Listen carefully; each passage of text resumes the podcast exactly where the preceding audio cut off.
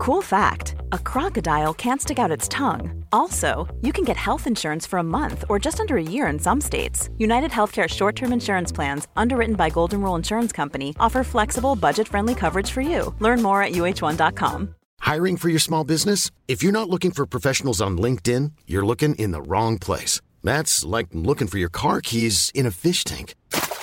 LinkedIn helps you hire professionals you can't find anywhere else, even those who aren't actively searching for a new job but might be open to the perfect role. In a given month, over 70% of LinkedIn users don't even visit other leading job sites. So start looking in the right place. With LinkedIn, you can hire professionals like a professional. Post your free job on linkedin.com slash people today.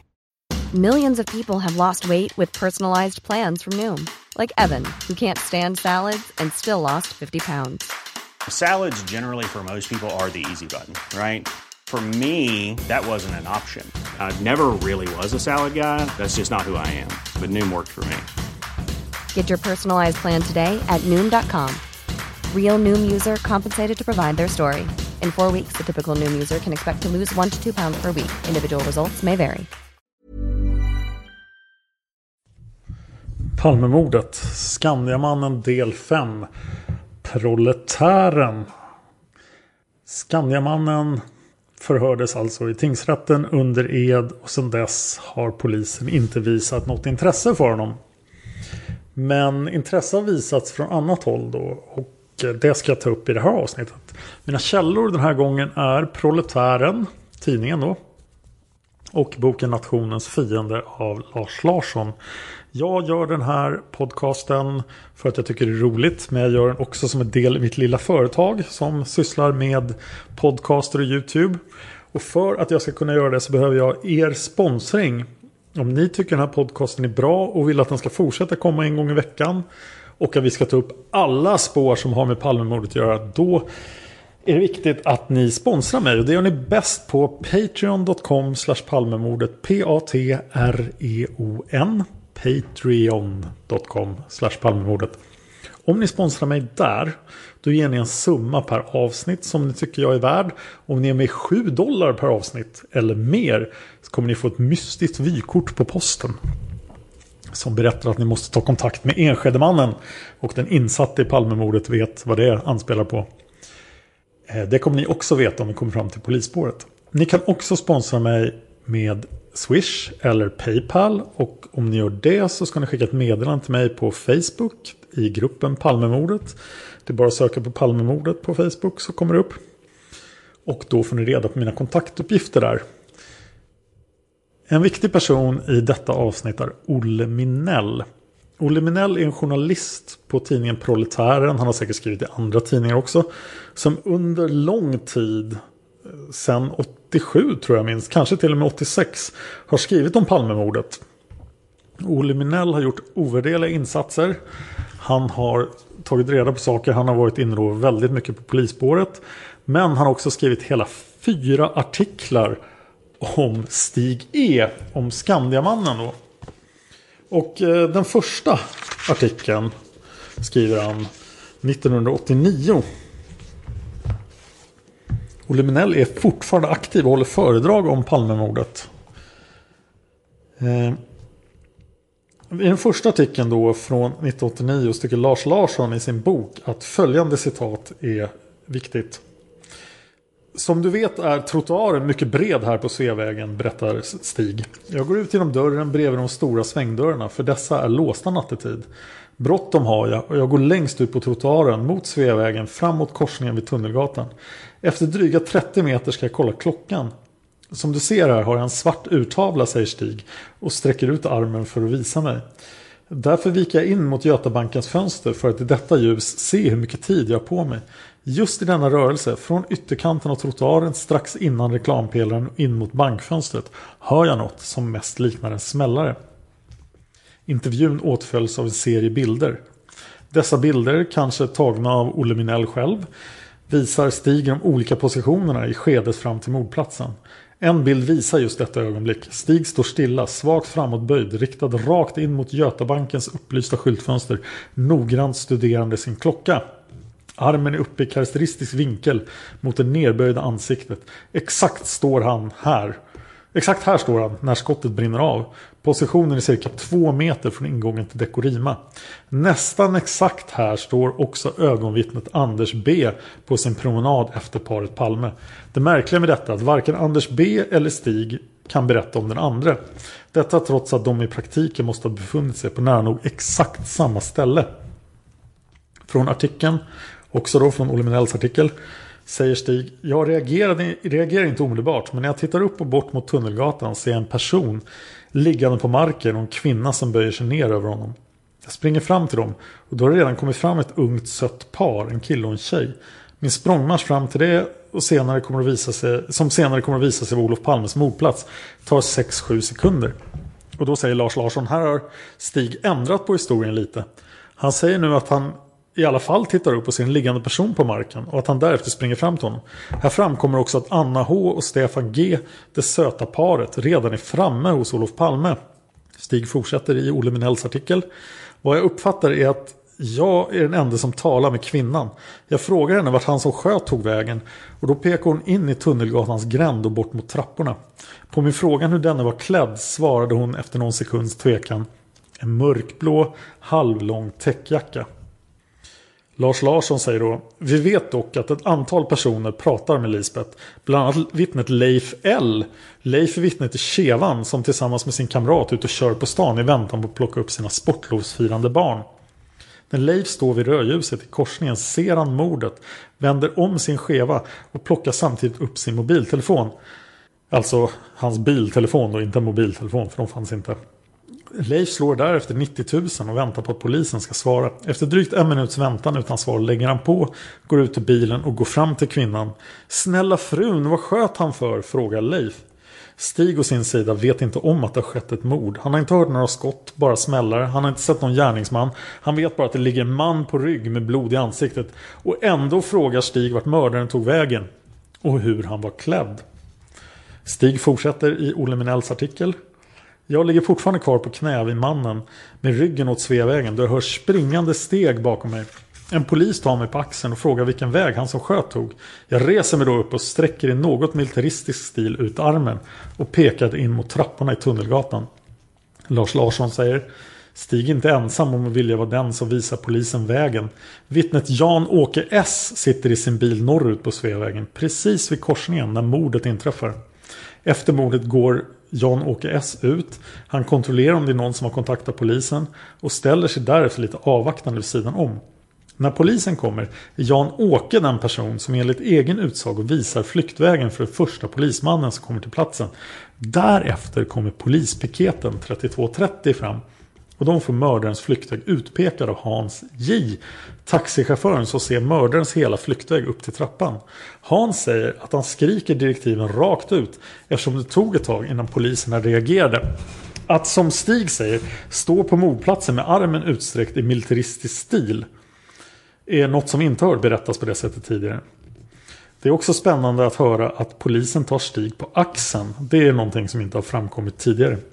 Stig fortsätter i Olle Minells första artikel. Här är då Olle Minell Olle Minells vinkel på artikeln är att han är upprörd över att Stig inte har tagits på allvar av palmutredningen. Men Olle Minell kommer att ändra sin inställning till Stig i senare artiklar. Så här är Stig igen då i artikeln. Efter en stund kommer jag ihåg att jag inte sa hur mannen var klädd, vilket kvinnan berättat för mig. Jag reser mig då upp och springer efter poliserna, som likt en glammande småskoleklass gett sig av in i gränden. Men när jag kommer fram till Luntmakargatan ser jag ingen, varpå jag rundar byggbarackerna och går tillbaka till mordplatsen. Detta rundande av baracken, säger Lars Larsson, är något som tillkommit i senare versioner av Stigs berättelse. Orsaken till att han just rundar baracken istället för att bara gå tillbaka är okänd. Stig fortsätter. Jag har ställt mig en del frågor efter den här kvällen. Varför låg det en oanvänd slemsug på platsen, säger Stig. Enligt min bedömning borde den ha använts i allra högsta grad. Likaså sa Lisbeth Palme till mig. Förresten, har hon skjutit mig också? Hur kunde hon då skutta omkring på platsen som hon gjorde? Och varför har hon inte tagit med mig på rekonstruktionerna som gjorts vid mordplatsen? Nu har jag ringt DN och andra tidningar som publicerat bilder från dessa rekonstruktioner och talat om att bilderna är fel. Kvinnan är på utsidan mannen med ryggen vänd mot Sveavägen, inte på insidan. Det kan ju ha betydelse på vilken sida om mannen hon gått. Sent om sidor fick jag träda fram i TV, Aktuellt, och berätta min version. Men på polisens rekonstruktioner fick jag aldrig vara med. Vilket jag tycker är mycket märkligt. Lars Larsson säger då Vi har tidigare konstaterat att Stig kämpar sig in i sammanhanget och här framgår det väldigt tydligt. Stig ringer DN, Expressen och Rapport ett beteende som leder tankarna till en person som inte har någonting att dölja utan tvärtom gärna syns i olika sammanhang. Vi kan också notera en annan sak. Stig känner till detaljer såsom vilken sida Lisbeth satt på och att det låg en oanvänd slemsug på platsen. Detta har ett starkt signalvärde, nämligen Jag är på platsen. Två år senare, 1991 då, så kommer Olle Minell börja en treartikelserie om Skandiamannen. Och här har nu Olle Minell fullständigt bytt inriktning då och tycker att Skandiamannen är misstänkt. Och rubriken på den första artikeln då som är ifrån Proletären nummer 7 den 14 till 20 februari 1991. Den har rubriken Fem år sedan mordet på Olof Palme. Och eh, jag vill läsa hela ingressen så att eh, jag tar hela ingressen för att den är en bra trailer på polisspåret också. Som jag hoppas att vi kommer fram till.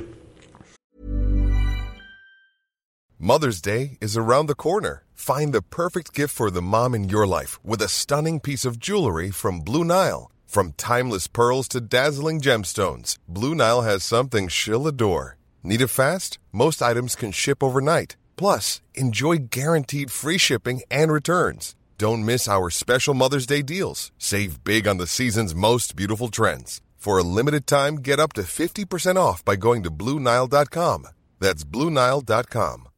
If you're looking for plump lips that last, you need to know about Juvederm lip fillers. With Juvederm Volbella XC and Juvederm Ultra XC, your lip look, whether it's subtle or bold, can last up to one full year with optimal treatment and no additional maintenance. Find a licensed specialist and see if it's right for you at juvederm.com today. That's J U V E D E R M.com. Add fullness to lips in adults over 21 with Juvederm Volbella XC or Juvederm Ultra XC. Do not use if you have severe allergies or a history of severe allergic reactions, or if you're allergic to lidocaine or the proteins used in Juvederm. Tell your doctor if you have a history of scarring or taking medicines that decrease the body's immune response or that can prolong bleeding. Common side effects include injection site redness, swelling, pain, tenderness, firmness, lumps, bumps, bruising, discoloration, or itching. As with all fillers, there's a rare risk of unintentional injection into a blood vessel, which can cause vision abnormalities, blindness, stroke, temporary scabs, or scarring. For full important safety information, visit juvederm.com.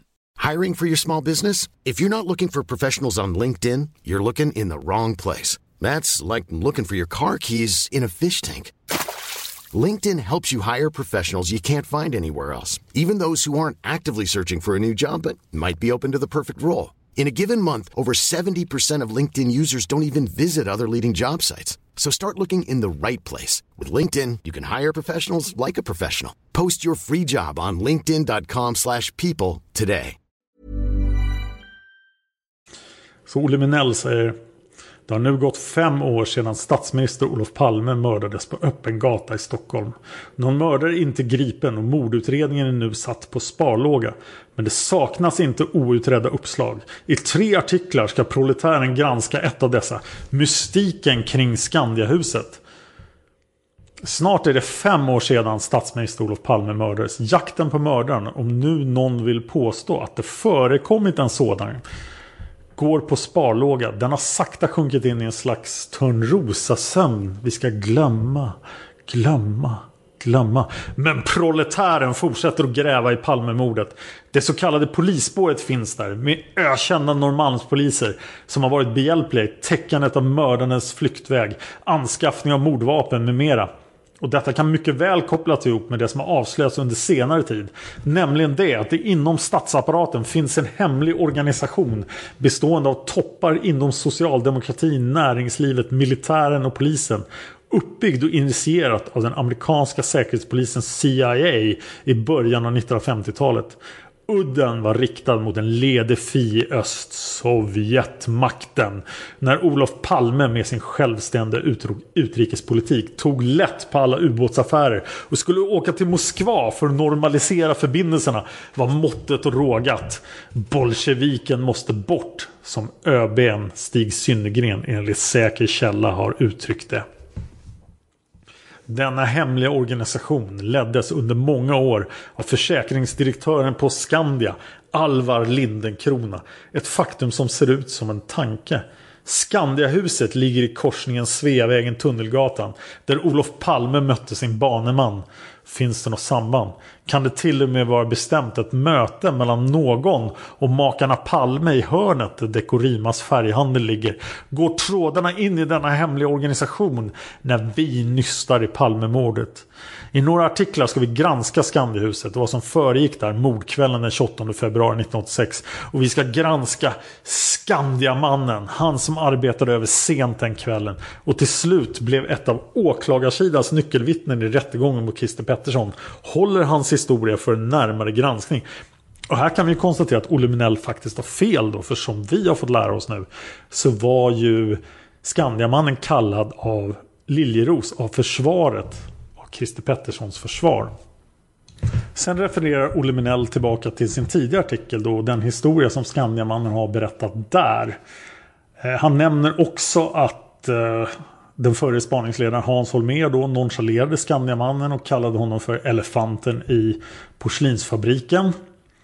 Men sen blir då Olle Minell väldigt kritisk och berättar då att stämmer verkligen Skandiamannens version. Vi tar och undersöker.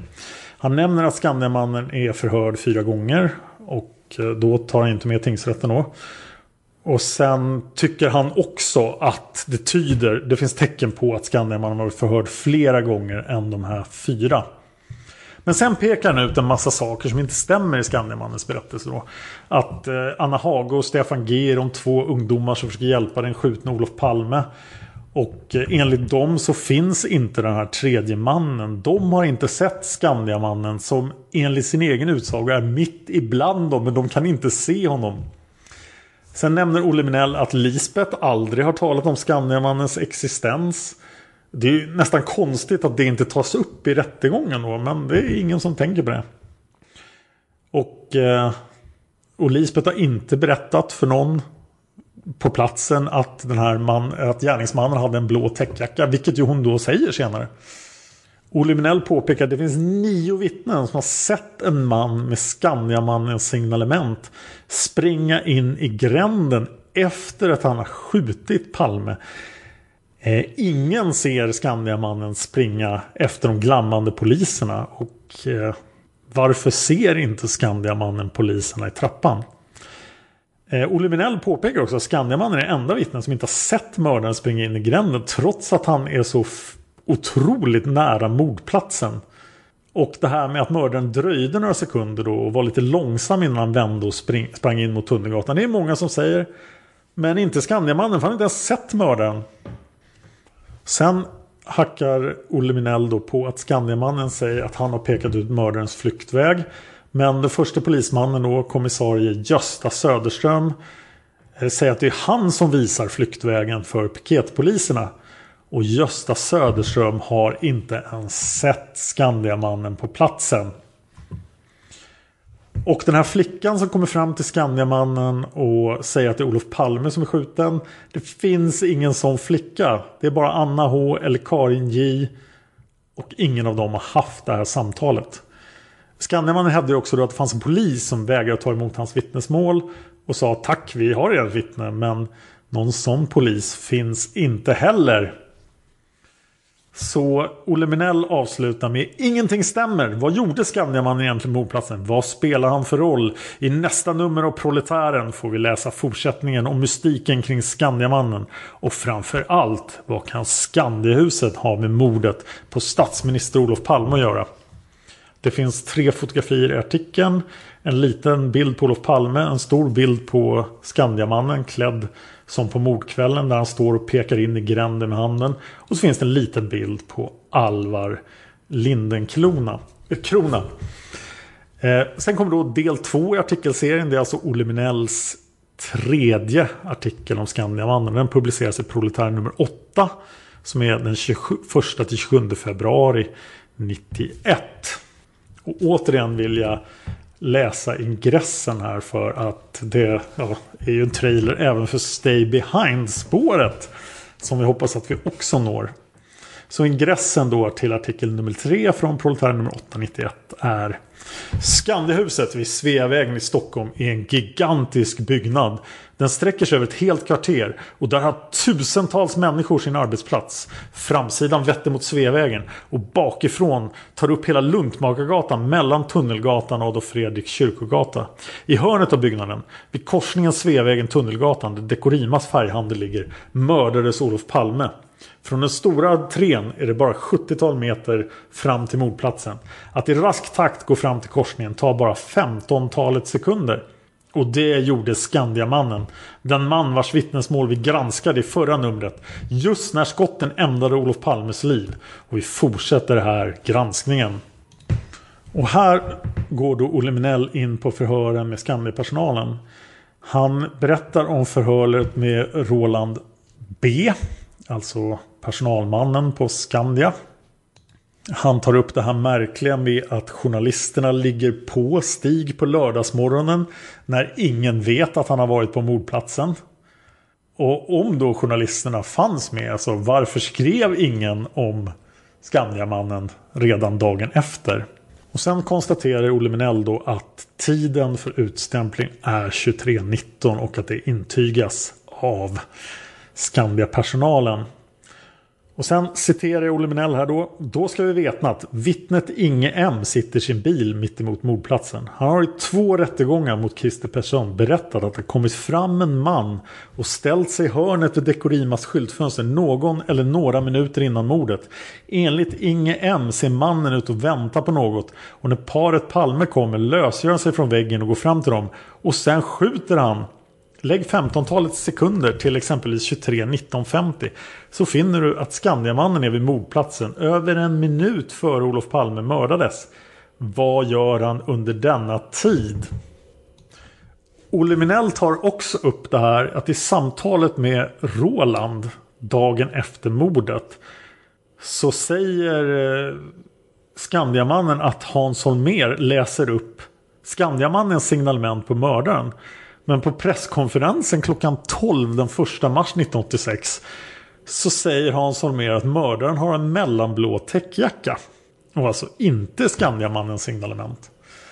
Och då tycker Olle Minell att det är fullständigt uppenbart att Skandiamannen har ljugit när han pratade med Roland, personalmannen på Skandia. Och sen kommer Olle Minell in på förhöret med Per H.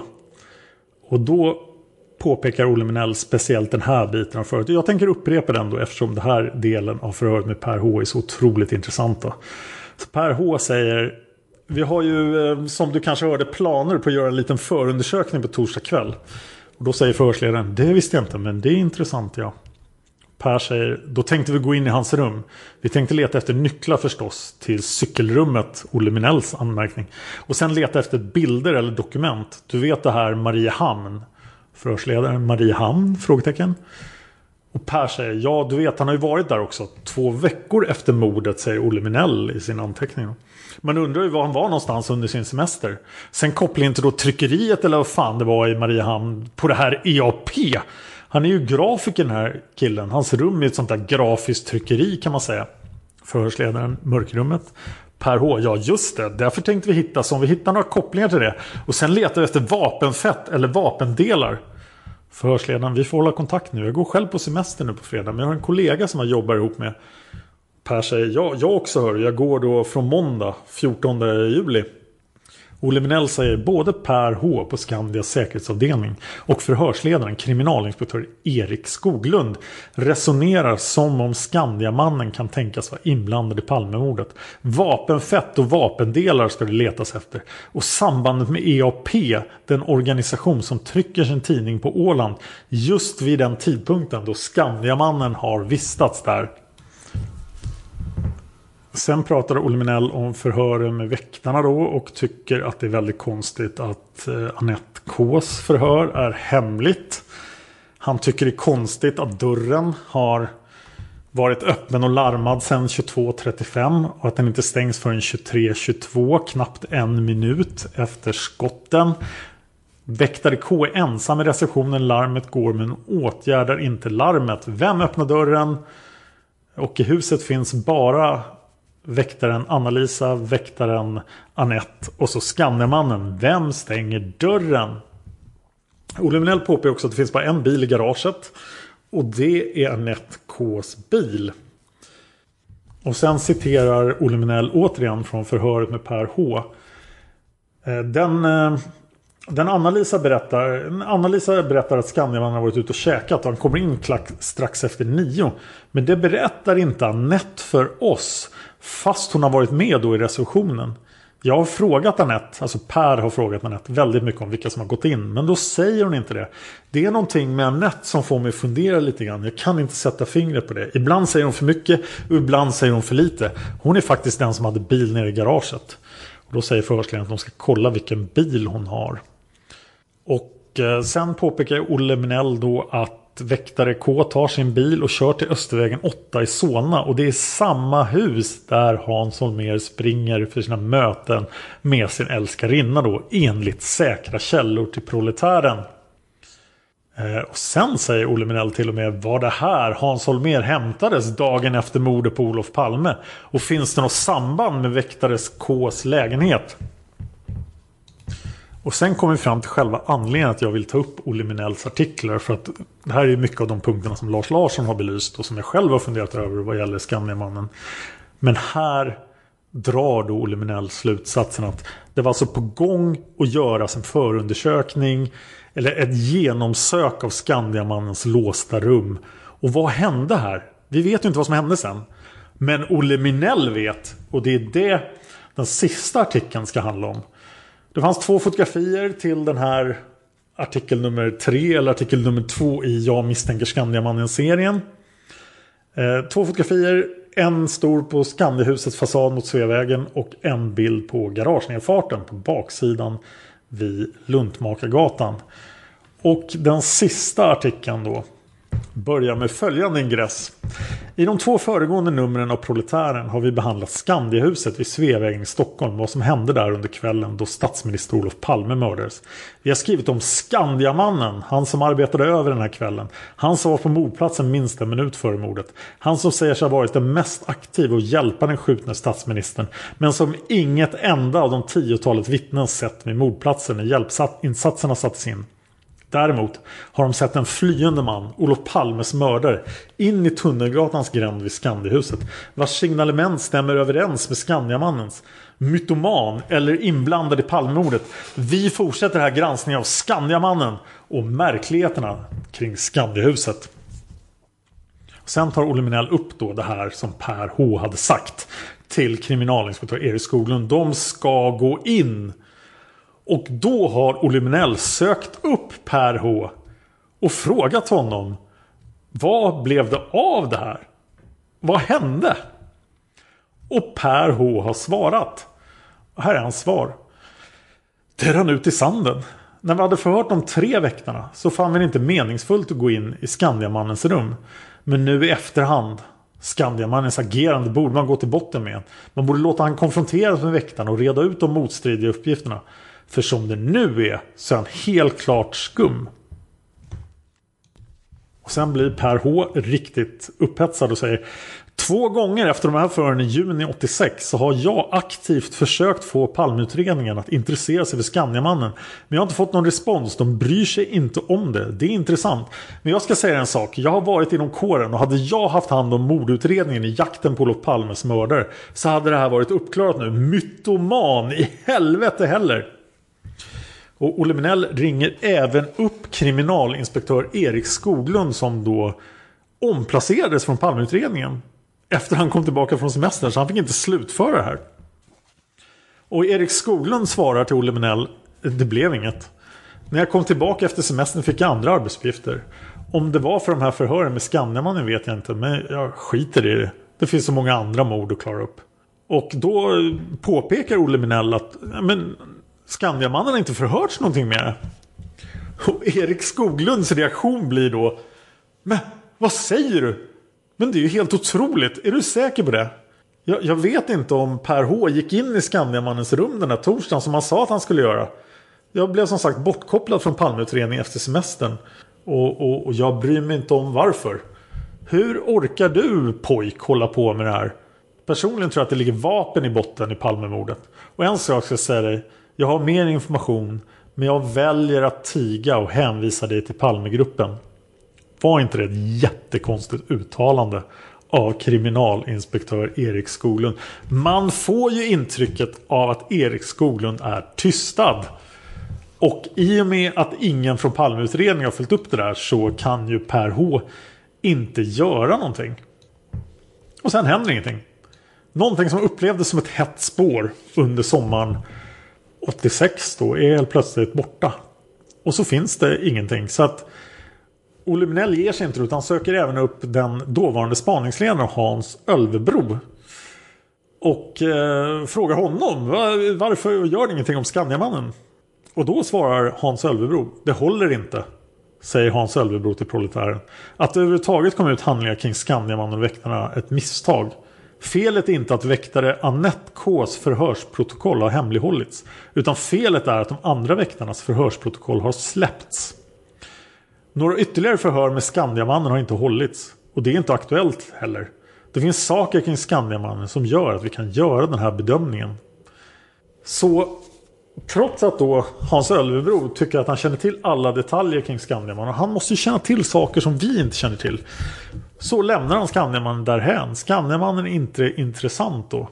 Och det här faktumet att Skandiamannen ljuger, att han är på plats precis när mordet, att han har varit ute tidigare på kvällen, att han ljuger om det.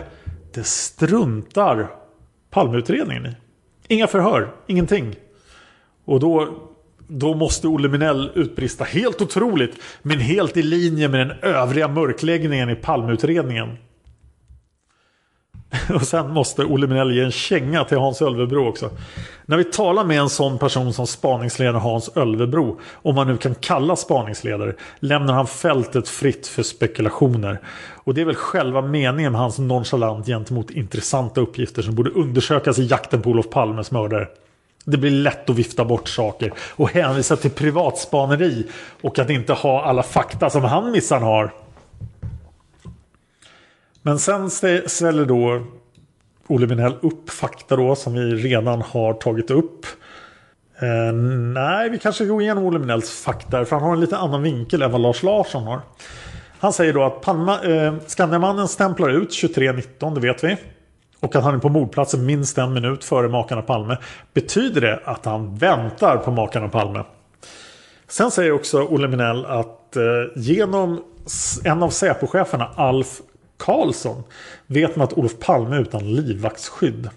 Eh, Alf Karlsson har jour på mordkvällen. Palmes telefon är avlyssnad anser Olle Minell. Och Karlsson är den som introducerar PKK-spåret redan i augusti 1985. Sen tar Olle Minell också upp hur länge Skandiamannen har arbetat på Skandia. Och att Skandiamannen har följt med eh, Alvar Lindenkrona in i den nya koncernen i mitten av 60-talet då. Och sen citerar jag Olle Minell här rakt av. Lindenkrona är i drygt 20-talet år chef för den hemliga organisation som byggs upp inom den svenska statsapparaten med den italienska fascistiska P2-rörelse som förebild. CIA ligger bakom detta uppbygge. Är Skandiamannen, som är moderat, en slumrande agent som utnyttjas vid rätt tillfälle? Sen påpekar ju då Olle Minell också att den förre socialdemokratiske partisekreteraren Sven Aspling ringer upp Olof Palme vid 18-tiden på mordkvällen. Är det då som ett möte bestäms? Sven Aspling pekas ut av den förre CIA-chefen William Colby som den man som den hemliga organisationen i Sverige har byggts upp kring. Och det Olle Minell pratar om här då vet vi ju senare efter 91 att det är organisationen Stay Behind. Sen går Olle Minell in på och funderar på hur mordet kan ha gått till. Han säger då att eh, vi, de här som övervakar Olof Palme de meddelar Skandiamannen att han ska gå ut. Och Eh, här tycker till och med Olle Minell att det är polisman A som har levererat ett vapen till Skandiamannen. Eh, tidigare under kvällen då och det är därför Skandiamannen har gått ut tidigare under kvällen. Sen kommer makarna Pal Palme fram och eh, Skandiamannen har ett kort samtal med dem. Sen skjuter han Palme, springer in i gränden och blir sedd av en massa vittnen som lämnar hans signalement. Och sen finns det då två olika varianter av vad Skandiamannen kan ha gjort. Eh, enligt Olle Minell då också. Så alternativ ett då är att Skandiamannen springer upp för trapporna. Där möter han den väntande Norrmalmspolisen P. Eller den avsläppte D från piket 3230. Det är då polisman F. Vem han menar som polis P är jag inte riktigt säker på. Men jag kommer på polismännen då använda beteckningarna från granskningskommissionens rapport. Så att det är polisman F då som är ute och springer från piket 3230. Vapnet levereras då senare tillbaka till polisman A. Som finns då i den här lägenhetslokalen han hyr i hörnet av David Bagares gata och Regeringsgatan. Skandiamannen själv springer vänster på Malmskillnadsgatan, rundar kvarteret och kommer tillbaka till mordplatsen några minuter senare. Kollar vad som händer där och sätter då in sig själv i sammanhanget. Alternativ 2 är att Skandiamannen lämnar över vapnet till en väntande person vid barackerna. Och denna person springer uppför trapporna till Norrmalmspoliserna och lämnar över vapnet till dem. Medan då Skandiamannen själv viker vänster in på Luntmakargatan och springer in i den här dörren då. Som då stängs 23.22. Och sen ut i väktare, väktare Anette Ks bil. Hon kör ut, släpper av Skandiamannen på Sveavägen. Och då kan han gå till mordplatsen norrifrån. Han kan registrera vad som händer och sen kan han eh, ja, avlägga sin rapport. Cool fact a crocodile can't stick out its tongue. Also, you can get health insurance for a month or just under a year in some states. United Healthcare short term insurance plans, underwritten by Golden Rule Insurance Company, offer flexible, budget friendly coverage for you. Learn more at uh1.com. Hi, I'm Daniel, founder of Pretty Litter. Did you know cats tend to hide symptoms of sickness and pain? I learned this the hard way after losing my cat, Gingy. So I created Pretty Litter, a health monitoring litter that helps detect early signs of illness by changing colors, saving you money and potentially your cat's life. Pretty Litter is veterinarian developed, and it's the easiest way to keep tabs on your fur baby's health right at home. Go to prettylitter.com and use code ACAST for 20% off your first order and a free cat toy. Terms and conditions apply. See site for details. Even when we're on a budget, we still deserve nice things. Quince is a place to scoop up stunning high end goods for 50 to 80% less than similar brands. They have buttery soft cashmere sweaters starting at $50, luxurious Italian leather bags, and so much more. Plus, Quince only works with factories that use safe, ethical, and responsible manufacturing. Get the high-end goods you'll love without the high price tag with Quince.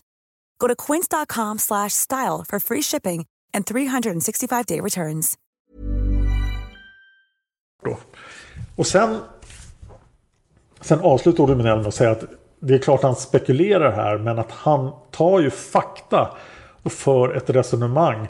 Och han anser att det här entydigt visar på att Skandiamannen med största sannolikhet kan ingå i en mordkomplott mot statsminister Olof Palme. Eh, och nu citerar jag direkt från artikeln. Kriminalinspektör Erik Skoglund får en fot i baken och åker ur palmutredning. Säkerhetsmannen på Skandia försöker förgäves få spaningsledningen intresserad av Skandiamannen. Detta efter att på fullast allvar ha diskuterat om att gå in i Skandiamannens rum och leta efter vapenfett och vapendelar. Att det är fråga om en vapenstafett där mördaren och mordvapnen har skilts åt på ett tidigt stadium är helt klart.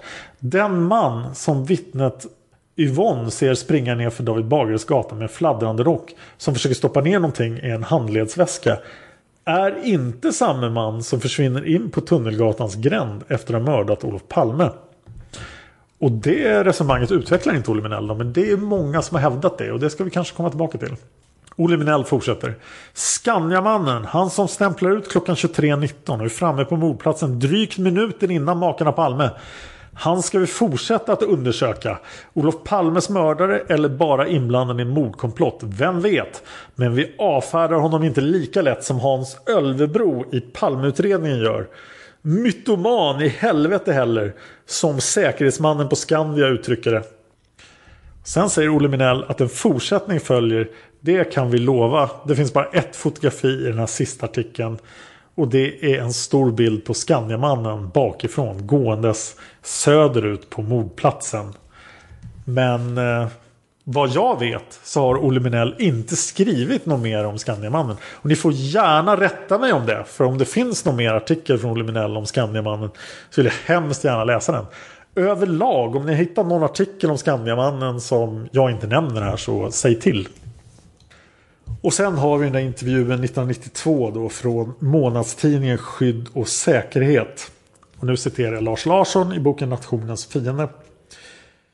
Intervjun är speciellt skriven och väldigt svår att tolka i den meningen att det är osäkert vilken egen utgångspunkt journalisten Jan Andersson har. Men besvärligast är det att i vissa fall inte är klart vad som är journalistens personliga reflektioner och vad Stig själv säger i sina intervjusvar. Rubriken till artikeln är Varför fick vi inte veta hela sanningen om Olof Palmes död? Och sen plockar Lars Larsson ut några brottstycken ur intervjun här. Och det är då Stig som säger igen. När jag nådde fram till reklampelaren, numera ligger en resebyrå där, så gick jag över till Götabankens skyltfönster för att titta på min klocka i ljuset från fönstret. Här kan Stig återigen tolkas som han faktiskt står stilla vid fönstret. Han har tidigare sagt att det tar en liten stund att gräva fram klockan under rock och kavaj. Och detta i kombination med att han ska fånga ljuset från Götabankens skyltfönster måste innebära att Stig står stilla här i några sekunder. Vi vet också att det är här inne som Anders B's kompisar tar ut pengar och att Anders står utanför och väntar. Under loppet av 10 sekunder har alltså tre personer befunnit sig på stort sett samma plats. Mördaren fanns där enligt Inge M. Sture fanns där enligt honom själv och Anders B fanns där enligt honom själv och ett antal andra vittnen.